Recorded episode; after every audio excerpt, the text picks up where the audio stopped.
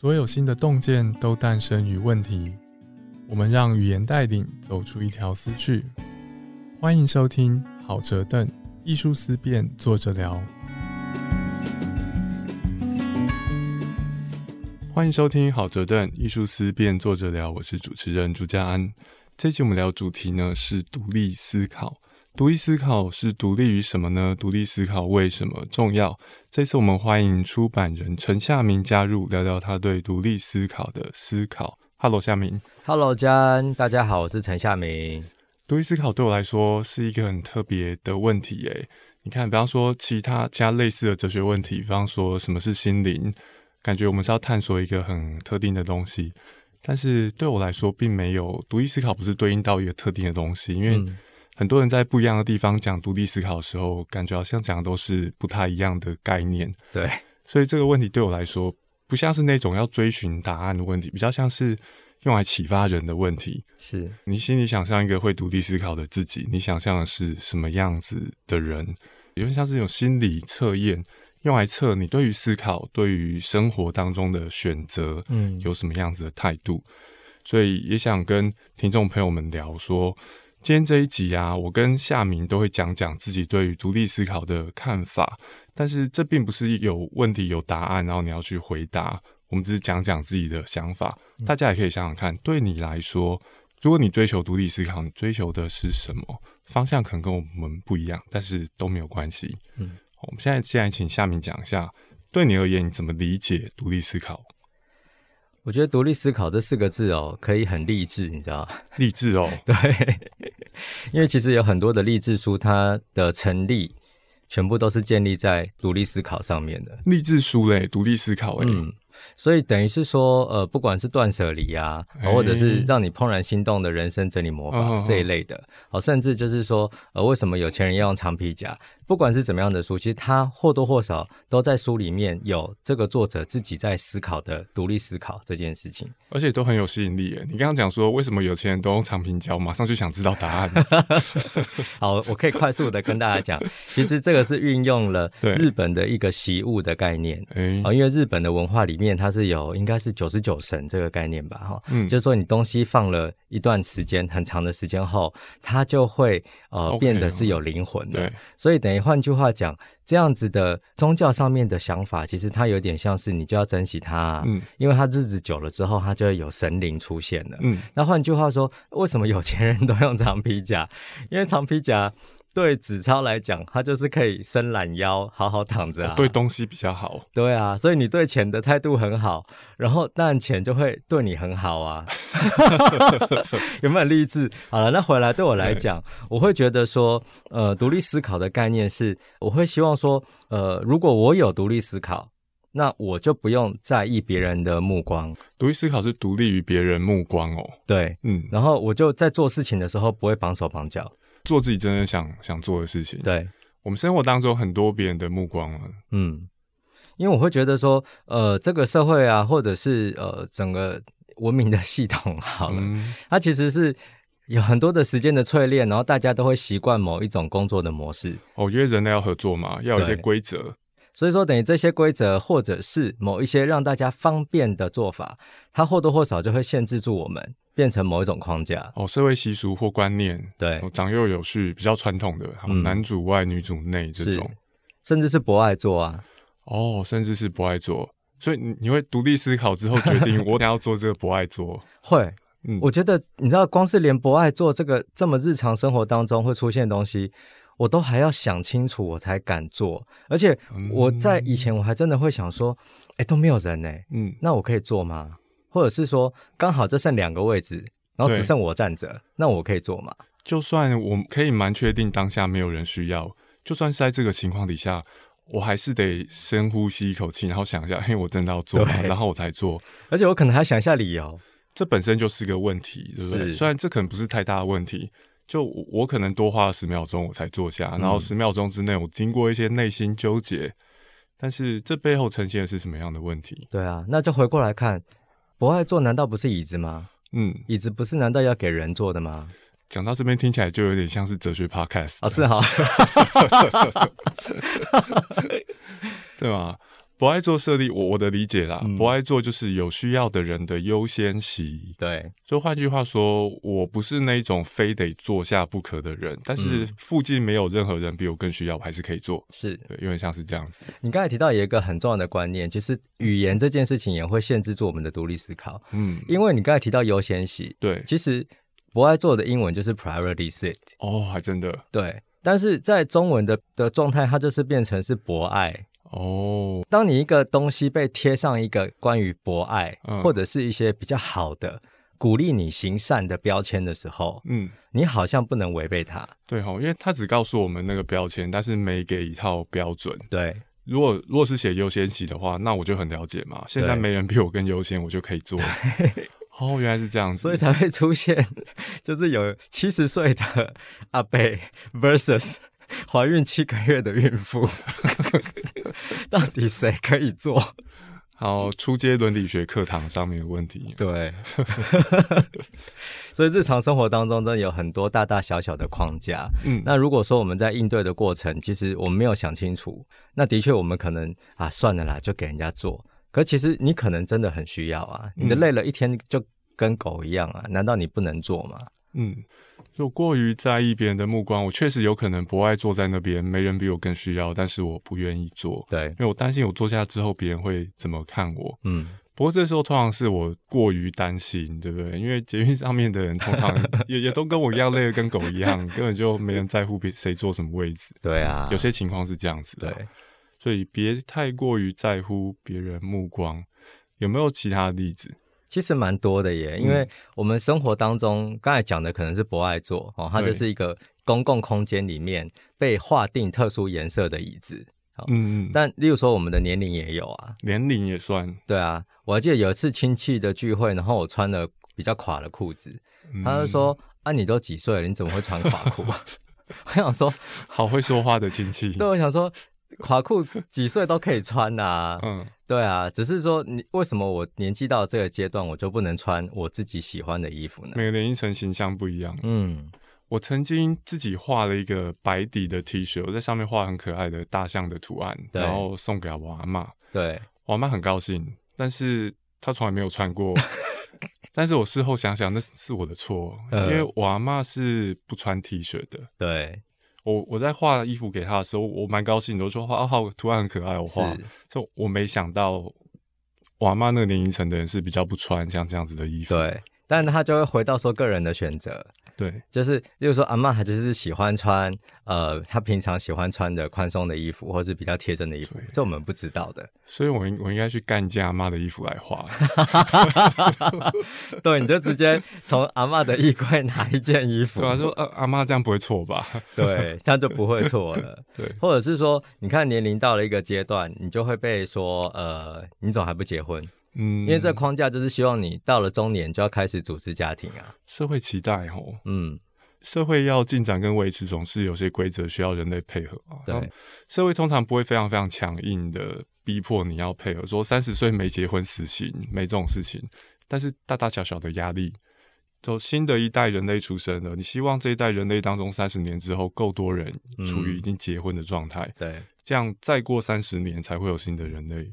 对啊。所以你看，光是我们讨论现在，只是光是年龄就已经有好多种不同的目光会投射在我们身上了。那更不用讲性别啊，嗯，呃，例如说，可能有些呃政治人物他在某些场合然后流泪了，然后就会被人家说你怎么可以哭？你是男人呢，男儿有泪不轻弹。可是当当他换到另一个角度的时候，例如说，可能这个台是比较 pro 这个候选人的，他哭了，他就会说啊，他真的深受感动，流下男儿泪。大家现在可以想一下，你印象中公众场合流泪的政治人物有哪些？然后想一下他们的性别。对我现在心里有几个很醒目的、很醒目的形象，嗯，公众人物落泪。然后我想到的都是男性，嗯，我们这边就不讲名字啦，大家可以想探索一下你脑内记忆库，想想看，性别这真的是蛮有趣的，社会有不同期待。而且我要再说更残酷的是哦，如果说是女性的政治人物哭了，嗯，那她就会一样被做文章说你太软弱，因为你是女人，嗯，这个是很很很奇怪的事哎，就是连哭这件事情，为什么都要被贴上奇怪的标签？对啊，哭泣显得软弱很怪，因为情情感充沛，然后我有在意的事物，所以我哭。对啊，对吗？哭应该是显示你在意某些东西，而且好像就是会有一种呃性别上面也是啊，例如说可能有些政治人物就说哦，你长得很漂亮，你可以做柜台小姐。哦，性别歧视话语。对，而且。通常就说，如果男性政治人物英俊、高大挺拔，这些标签都不会暗示他缺乏从政能力。对，但是女生太漂亮也不行哎。对，他就说你就是花瓶。对，就 怎么样做都不对。我觉得女生真的是有够倒霉的，真的倒霉几千年呢。真的在这里啊，别人的目光除了哦让我有压力要朝某个方向去行动之外，嗯，别人的目光以及别人看我的方式也影响到他判断我有哪些个性或能力。对，对我流泪代表我软弱吗？还是代表在乎我长得好看？是代表我只是好看，缺乏其他能力？还是就是纯粹好看，然后其他的是另外一回事。对对，随着我们的身份、年龄和性格、性别不同，社会会用不一样的方式来看我们。对，而且我们会越讲越细嘛。其实刚才提提到能力这件事情，嗯，那其实我们生活当中有很大的时间是在工作上面的，嗯，那在职场上也会有类似的事啊，嗯，例如说，可能你到了一个公司，你发现不是已经六点了吗？表定下班时间是六点哦，我吓一跳，我想说早上六点，真的吗？这是什么公司？好哦，下午六点要下班了，但为什么没有人下班？哎哦，这蛮常见，对不对？大家很常见，大家不敢走嘛？你会害怕变成第一个走的？嗯，那这件事情就会很奇怪。你留在那，其实你已经没有工作要做了。确实，那为什么你不走？就留着也不会因此有额外产值。对，但是不敢先走。而且这个文化就会很奇怪，因为你换个角度想，其实你的公司在花更多的成本呢，因为你六点一到，你灯关掉，然后冷气关掉，那些钱不就省下来了吗？对啊，就大家白白待在那，然后也没做事。对，嗯，我就会觉得很奇怪。所以以前我只要到不同的地方上班，或是有机会去参加人家的公司，嗯，我都很喜欢在五点五十八左右去看，就是五点五十八我就去上厕所，嗯。然后回来刚好就会是要六点，嗯，我就去看说大家的反应是什么，观察那些快下班的人，对对对，像你这个才是最奇怪的，什么？其他人其他人只是哦快下班了，但是我不想当第一个走的，然后然后陈夏明是哦快下班了，我去上个厕所看一下其他人在干嘛，会看一下，然后就是看一下有些人就可能比较角落的地方，对，他其实桌上就是就包包已经放在桌上了，哦都。但已经过了六点了，他就是不打卡，准备好好闪人了，就是屁股不离开椅子。对，那我就觉得很奇怪，就是这件事情让我搞不太懂。可是好像你会有一个压力，嗯，呃，我是新人，我怎么可以比主管早走呢？嗯，啊，大家都还在努力，我是不是也要多做一下下比较好？确实会有这种想法耶，但是我也会想说，有没有可能这是一种集体错觉？就是我觉得其他人是那样想的，然后其他所有人都跟我一样。事实上根本就没人真的这样想，但是所有人都觉得其他人是这样想，没错。然后这个想法就成功控制整个集体，这个很可怕。嗯，所以等于就算你有在思考这个问题，可是你没有办法在行动上有所表现，对，那你就是会不知道该怎么下班。对，而且所有人的行动就不会改变啊，会依循同样的模式。对，对耶。哎，到这里我们谈的已经不只是社会上面别人的目光，而是。我们想象的别人的目光，对对不对？当所有人都想象其他人会用特定目光看自己的时候，就算没人真的有那目光，嗯，你也会观察到所有人都是依着这个目光的规则在行动。对，这边我们除了可以对照到我不愿意第一个下班回家之外，也可以对照到刚刚讲的不爱做。哎，嗯，有没有可能根本就没人在乎你做不爱做？对，但是每个人都在乎，如果他做不爱做的话，别人会怎么看自己？嗯。大家都相信别人是这样想的，所以我们说自我约束，白白的自我约束，嗯，这真的是蛮有趣的。所以在这边来说，独立思考就是往回跳一步，然后想一下，我真的要照这规则走吗？嗯，是这样子吗？以我的角度来看，我会觉得说，呃，我们活在这样的一个集体的世界，我们是没有办法回避，就是完全独立，就是独立在外，嗯，不跟别人互动的。这或多或少，我们一定会在。某一些场合融入那个框架，或是融入某一种约定俗成的工作模式。哦，对啊，就算你愿意做不爱做，你也不可能在上面躺平吧？对，对啊，从台北车站躺到动物园，然后就变爆料公社。对啊，那个那个界限。那个界限就还是会有，因为你毕竟还是身为社会的一份子嘛。嗯。但是我觉得有一件事很重要，是要看清楚到底现在啊有哪一些目光正在凝视我啊，或者是说我要搞清楚，我现在在这样的场合做这个事，我可能会呃被什么样的框架所影响。那当我可以理解、我看清楚这件事情的时候，那再来就是我怎么选择啊？那我我做做的选择就会是我已经知道了，那好，我可以负责任。原来如此。知道自己现在的行动是被哪些目光或框架所约束，然后我才能自己选，对对不对？我有没有可能选顺从？我是有可能选顺从，但重点是我得知道我在顺从什么，对我才知道我在我在干嘛。嗯，有没有可能我看着不爱做，然后我想说我现在不去做，也没有其他人会去做，但是我就是怕别人看，我就我最后选择不做。嗯，这个是一种选择，但这至少是我搞清楚我为何不做。所以去做的选择，它有点像是说我们在打电动的时候，你还是要花时间有那个游戏规则，嗯，就是你还是要去暖身，然后去玩得懂，说哦这个按钮按的会有加药水或是什么什么，嗯，但是如果说你就真的没有去 经过这一关，其实你就会一直卡，嗯，那有些甚至你没有经历过前面的那个思考的阶段，你可能玩到后面你就会卡关，而且它可能只是你不会二段跳，嗯，搞清楚这个社会。到底有哪些规则？对，然后才决定哪些规则我要遵守，哪些规则我不遵守。嗯，这我觉得真的，你知道听起来真的很简单哦。嗯，可是真的要做这件事情超级困难呢。对啊，这就像是说，我知道不爱做，没有人需要，还是会有压力吗？对啊，所以你知道，像刚才有要回到不爱做哈。我后来因为我常常坐火车，我我我自己就有一个行为模式出来，嗯，就例如说，我可能现在刚好有位置坐着，然后我可能看到有一个人，他可能真的会很需要被让座，嗯，但是我以前可能真的就会站起来说这个位置给你坐，嗯，可是后来我发现有些人他反而会觉得自己被人家注目到了，他就很不好意思，他不要，嗯，所以后来我就看的太多，我就在想，那如果我是那个人要怎么办？想了想了想了，后来发现哦，原来是这样。如果说真的有人他来到我面前，他是真的需要被让座的，我会直接就站起来就离开，然后就走到另一个车厢，也不也不跟他互动，不跟他互动，但是我把位置直接空出来，那他再决定他要不要坐。冷漠的让座方式，被动的让座。因为我我后来发现，就是说这种你。反而不会带给人家困扰，嗯，好像你丢了一个选择给他，他自己决定要不要做，对，而且他也不需要跟你报告他的决定是什么，对，嗯，因为通常你要让座给人家，他就会说，我下一站就到了，对，然后他会客气，比如说可能下一站是英哥哦，嗯。他。他但他就是一路坐到基隆啊！哦，你下一站也太远了吧？很多人宁可撒个小谎跟你客气一下，对对，那他就是不好意思接受那好意。所以我后来就发现到说，当我想清楚这个这个运作的模式好了，例如说不爱做的运作模式，对，那我也去思考说，可能被让座的人他的心理感受，好，那我就可以做出这样的决定，那那大家都舒服一点，那我也不会有压力。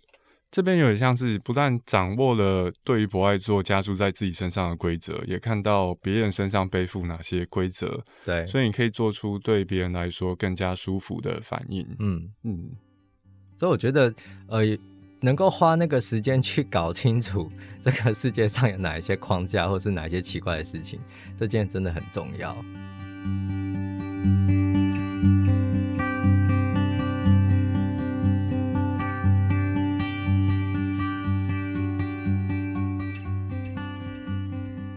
刚刚我们讲到社会上面、生活上会有的一些框架或是目光，想问一下夏明，自己身为出版人、编辑，然后经营出版社出书，在这个行业里面有没有哪些框架你想要讨论？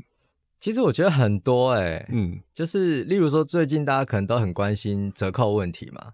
对不对？然后就是电商为什么有些呃，他们就开始用很低价的折扣，然后用很低价的金额，然后再卖书。好，既然讲到这个议题，我们这边今天节目延长到三个小时。哦，太久了吧？是要开公听会是不是？那我就会觉得很奇怪，因为这件事情让我我我的思考就会觉得说，哎，那通路的打折这件事是谁决定的？因为今天如果说我今天的书能卖给你。嗯，然后你就买断喽，你不会退还给我哦，嗯，那你要拿去送人，也是我家的事，就对，就是你决定的，我也不会有任何的怨言，因为我拿到合理的价格了，对。那你今天要做低价，那你假设真的你把它买断了，然后你用低价再贩售，我 OK 啊，我可以理解，因为它有点像是说二手书店的概念嘛。你在二手书店买的书，其实出版社完全不会赚到。对啊，你也不会管读者买你的书之后是不是送给他朋友。对，但问题就来了，就是今天如果说你把一样的书给这个通路，但是他卖不完，还要折低价折扣就算了，他卖不完还是要退给你。对，那这件事情就会很奇怪，因为你你还是有供货的权利的。嗯，那你就不要给他，不就好了吗？可以不给通路哦，可以不给通路啊。嗯，所以我就会觉得这件事很奇怪，就是今天有些折扣是你自己去谈的，嗯，其实你都知道了，你知道这个游戏规则，你自己谈了，但是那是你的选择啊。嗯，那今天如果你是被打折扣了，嗯，那这件事情你可以表示你的不满，那已经有些出版社他就立刻下架嘛。嗯，那你也是可以有行动的。嗯，那为什么大家好像会？卡在这个地方不知道该怎么办的时候，就要去诉说我对这个产业的爱有多深，或者是这个产业多困难。因为我就觉得问题不是这个啊，那大家都很爱做这个书，所以你才会进来这个产业嘛，是不是？可是问题是你今天遇到这个状况，你要表达不满，你就下架，或者你就不要主动去谈低价的折扣就好了。所以你是有选择的，你不是没有选择的。所以在这边有些通路用过低的打折价格，然后这个对跟他合作出版社来说是不好的。嗯，但是有些出版社感觉习惯性的或者没有太想其他选项，就觉得自己非得跟通路合作不可。对，这边是我们想谈的框架是吗？他就是会有一种感觉说啊，你看人家今天网络书店，它已经变成是我们的占比有多少了？嗯，我们真的要放弃吗？可是问题是，如果你就是一直。就是心里会 emoji 不好，那你为什么要这样子的合作模式呢？所以我的意思是，当我知道这个消息的时候，其实我也在思考：假设今天我的书也被人家打了这么低的折扣，我真的我也很不高兴。那假设我选择我要下架的话，对我有没有别的路可以走？然后我才发现到有哎。嗯，因为你看哦，像我们以前都会想说，哎，毕竟不是每个人家里隔壁就有书店啊。对。那如果说是这样的话，那有些读者他就要透过网络书店才可以买到书啊。对啊。可是问题是不对啊，现在有虾皮啊。嗯。哦。你甚至你可以自己开，就是有些集资的活动。我一些朋友像大头，他自己在集资，然后就是出书。嗯。他也是一次就搞定，然后就是透过呃物流的系统把书配送到全台湾各地，甚至是香港啊。对耶，我觉得这边这边有趣的地方是在于说，哦，当人必须被迫不太情愿的去配合某个框架，其实意味着这框架跟我其实合作蛮久的。对，把它出现在我生活当中，出现好一阵子，这好一阵子不是一两个月，可能二三十年甚至更久。对，它久到我会忘记它其实是一个我可以选择离开的框架。对，而且它如果我跟他在一起太久了，可能会产生更多的沉没成本。像是刚刚夏明说的，除了过去沉没成本之外，我也让它逐渐在我生活当中有越来越大的占比。嗯，这使得我如果我要离开的话，我要付出越来越大的代价。现在谈离婚哎，哎呦，现在现在要谈婚姻问题 就是这样。其实我觉得关系上，不管是商业关系或是人际关系，它的确就会是说我们已经习惯了，对，好，那我们就慢慢配合。可是一定有一方他是比较主动的。所以它的界限就会越画越过来，嗯，那你也会慢慢的习惯，因为你会觉得这样子也还可以忍受，会是容易出现的模式。嗯，就这个这个模式越长久，你越难离开。嗯，然后你跟一个模式待久了，有可能就会失衡。另外，其中一边变大，另外一边变小。对啊。所以终究还是要思考，就是呃，你自己有没有选择权？就是我我相信不要也是一个选择，嗯，然后能够勇于的拒绝这件事情，它或多或少也会帮你带来新的活路。勇于拒绝本身就是一件困难的事情哎，因为人不喜欢改变现状嘛，对，然后特别加上啊离开的代价还有沉没成本，嗯，对不对？所以要 say no 有什么小技巧吗？就是说出来而已啊。我觉得真的拒绝这件事是需要练习的，而且它是呃，你只要经过几次的练习之后，你就会很轻松的哎，对任何不想做的事拒绝，变成拒绝达人。对，他说：“哎，位置给你，说不用不用，我下一站就下车。”然后就站到站到台中去更远。夏米已经是拒绝达人了吗？你可以分享一下 相关经验？我还蛮常说不的，嗯。然后我先讲一个我自己呃被强迫投稿的事情。强迫投稿，对，因为我已经很久没有收投稿了嘛。然后所以后来有一些人他当面可能就会拿稿件要给我，哦，要你帮他出。对，然后或者是你可以看一下这样子。那我通常我就会说，呃，不用了，我现在没有在收稿。就是不好意思，这样谢谢你啊！我曾经就对方跟我讲说，你不要这样子，你这样会错过好东西，你知道吗？哦，可以想象这种人呢。嗯，然后我当下跟他说，你不知道我错过多少好东西了。但我就是轻松的这样回了，但我的意思就会是说，其实我不会因为你告诉我这东西有多好，我就一定得看，好像是损失。对，因为当我没有翻开它的时候，其实我根本没有得到，我也没有错过。确实，对，那。可是生活当中就是还是会有些其他的拒绝让我觉得很尴尬，例如说可能呃有时候我去买衣服，嗯，然后它真的就是两件，然后有一个特殊的折扣，还真的蛮便宜的。哦，很吸引人呢。然后那那一堆里面，我就是只喜欢一件，所以后来我想想，我就还是买了那一件。但店员就会说：“哦，就买单件。”对，然后店员一定觉得很怪啊。对啊，他说：“哦，为什么你这很便宜？这样哦，我买一件我根本不会穿的衣服要干嘛？”嗯，可是以前真的会哦。以前你好像会觉得不好意思，嗯，因为你好，我好像会错过什么好的好的东西这样子，所以我就还是硬要从里面挑。所以我相信大家的衣柜里面一定有很多件衣服 是你为了要凑几件打折的买下，然后你根本没有穿过的。真的，为了凑打折买。而且啊，这个之所以是一个吸引力，对，之所以是一个需要需要你做一些努力才有办法 say no 的吸引力，是因为商店想要控制你去做某些事情，对，就是因为它是它设计好的，所以我们要 say no 才那么困难。对啊，我给大家一个小技巧，有时候我看到自己很喜欢的衣服，我会买两件，因为衣服是耗材嘛，对，真的喜欢的你就买两件。不见得都适用于那个凑件打折的情况。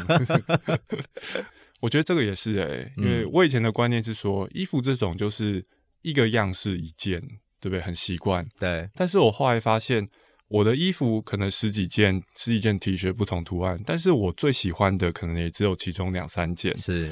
那既然这两三件是我最爱的，那为什么我不每个款式都给给他买个两件三件？对。对啊。好像真的会有这样领悟的人，真的就是要到一定的年纪耶，真的。所以这个是好消息还是？你长大了，真的，家人长大了。而且我还有另一个，就是我在某一个就是呃杂货文具店好了，然后也是很大的通路，我在那边买东西，然后要结账的时候，店店员就跟我说：“哎，你要不要下载我们的可以付款的 APP？这样，嗯，然后可以折五十块哦。”哦。然后想想，我就说对，然后我就说嗯，不用，谢谢。店员应该也很困惑吧？店员就很困惑，然后就一直跟我说：“你为什么不加啊？这可以扣五十块，五十块不是钱吗？”然后我就想说啊，我就是不要啊，为什么？为什么你一定要我加？然后你知道，我我就跟他两个人在那边，然后他就一直告诉我说加的好处是什么。然后我说我知道，但我真的不需要。嗯，后来讲到后来，我都有点不高兴了。然后他的那个隔壁的同事还跑过来说。怎么了吗？他就说他不加那个 A P P 哎，然后说，然后那店员也加入了，你知道吗？就跟我说为什么你不加？这个东西很好，这样。然后我就想说，我我我就是不要嘛，对。然后后来我就真的说，我真的不要，你就赶快帮我结，我赶时间，所以他们才勉为其难帮我结完账。然后我一走，想说，哦，这也太累了吧？哎，这个选项到最后变成有点像是下载 App 省五十块。然后比对不下载 App，然后参加十分钟辩论比赛。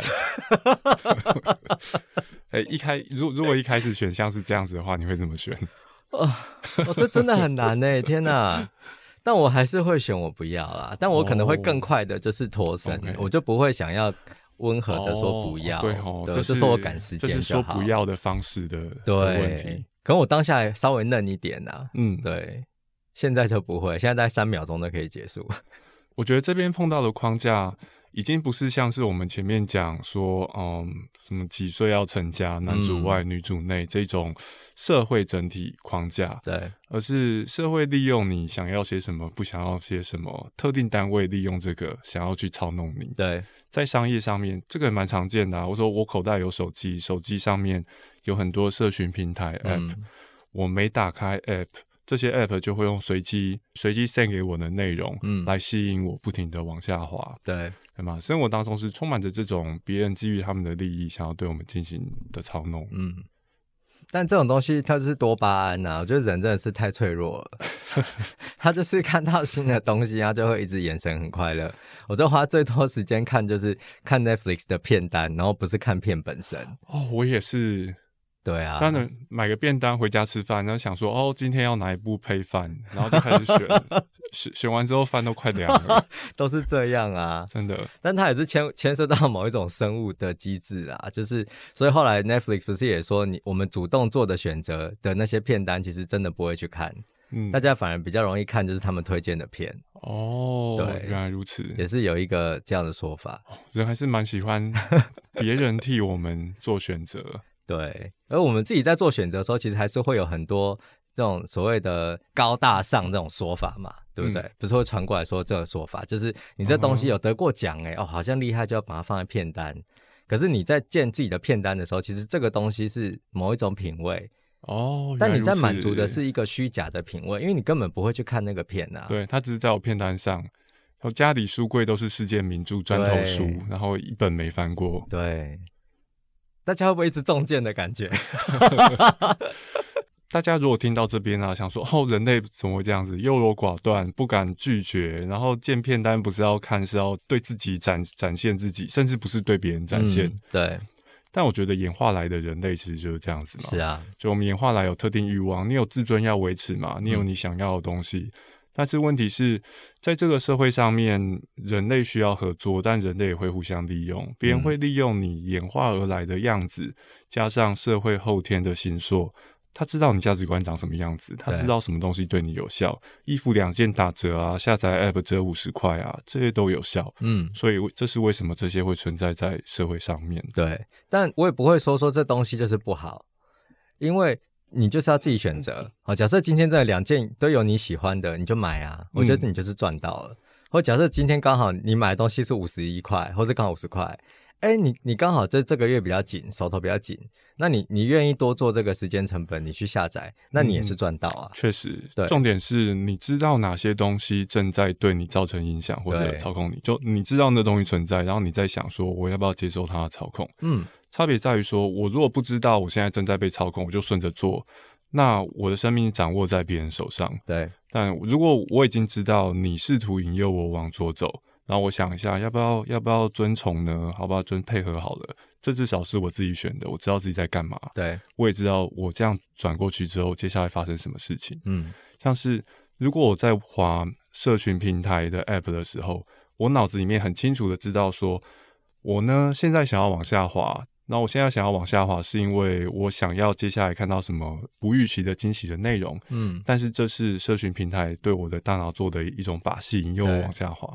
我知道这件事情发生，我往下滑，我才算是真正决定跟把控自己接下来的十分钟或者三分钟。对，但要真的能够思考清楚，真的很难。那有时候，我觉得现在人人的生活是变得太复杂了，因为人，我觉得现在的人相对来讲都是疲惫的。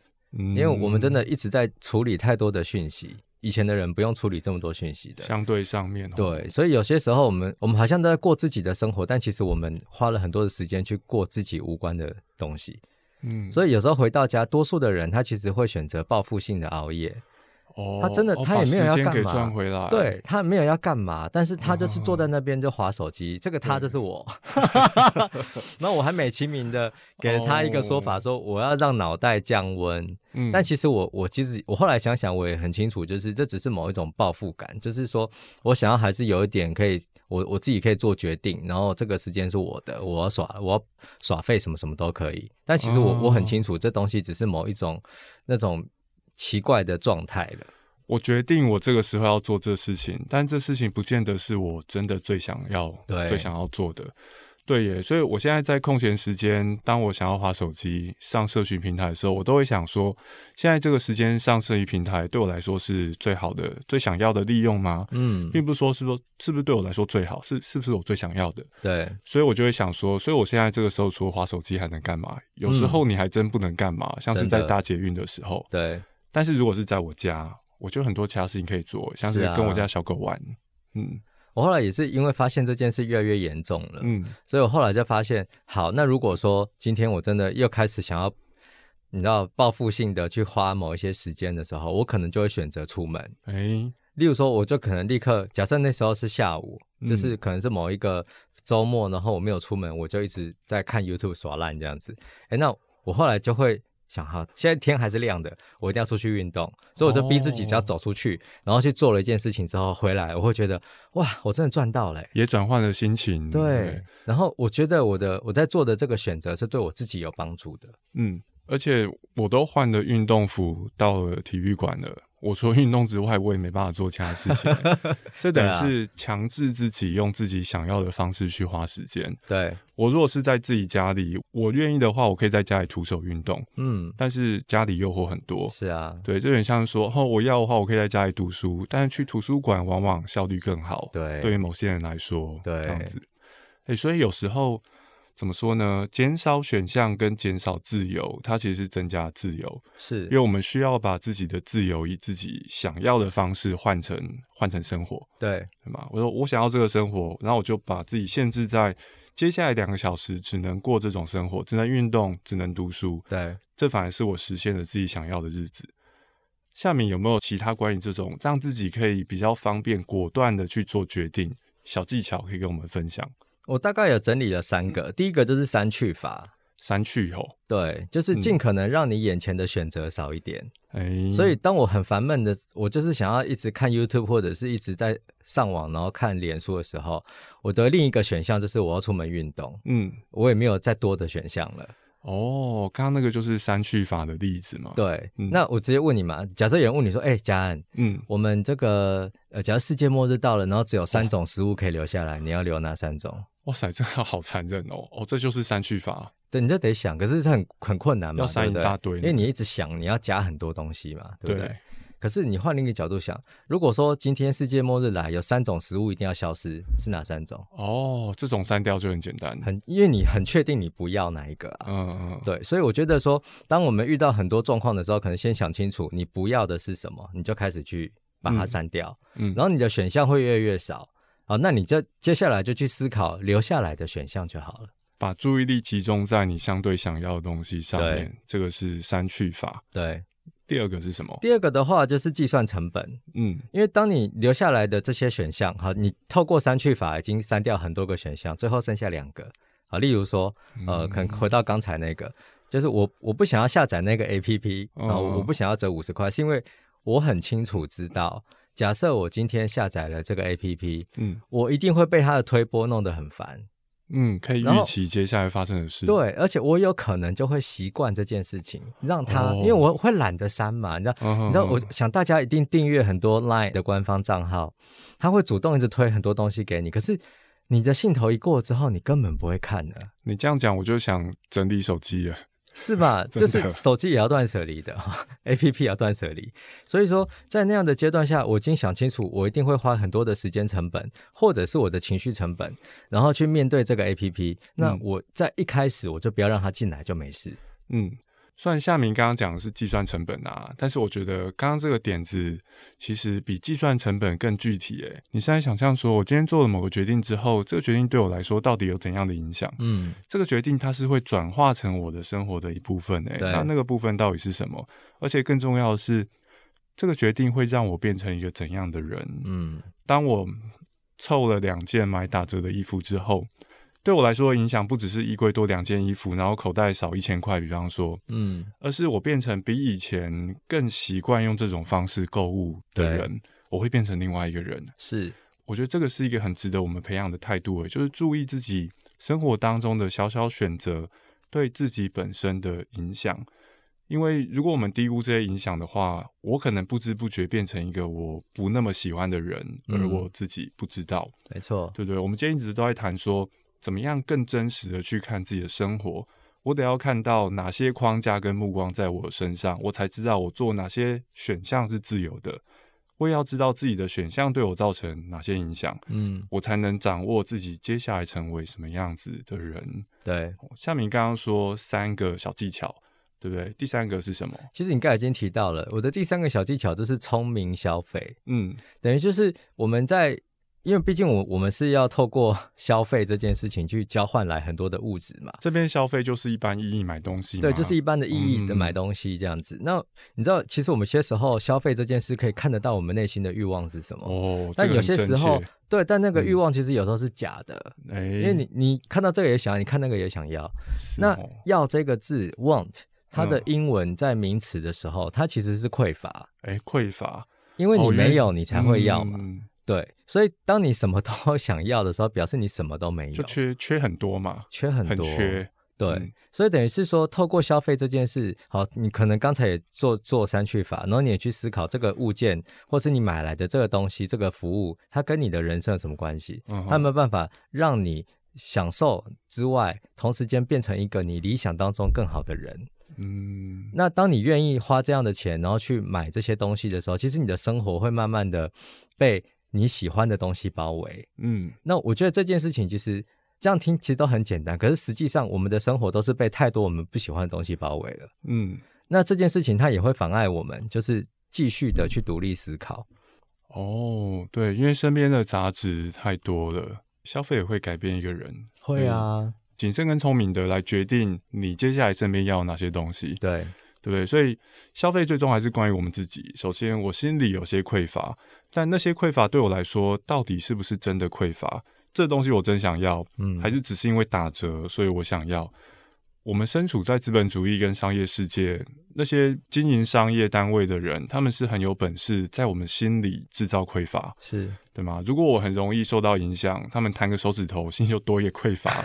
那大致上，哎，这很恐怖。这不是不只是关于说口袋两千块要被赚走，对，而是这两千块会变成我不想要的东西，出现在我身边。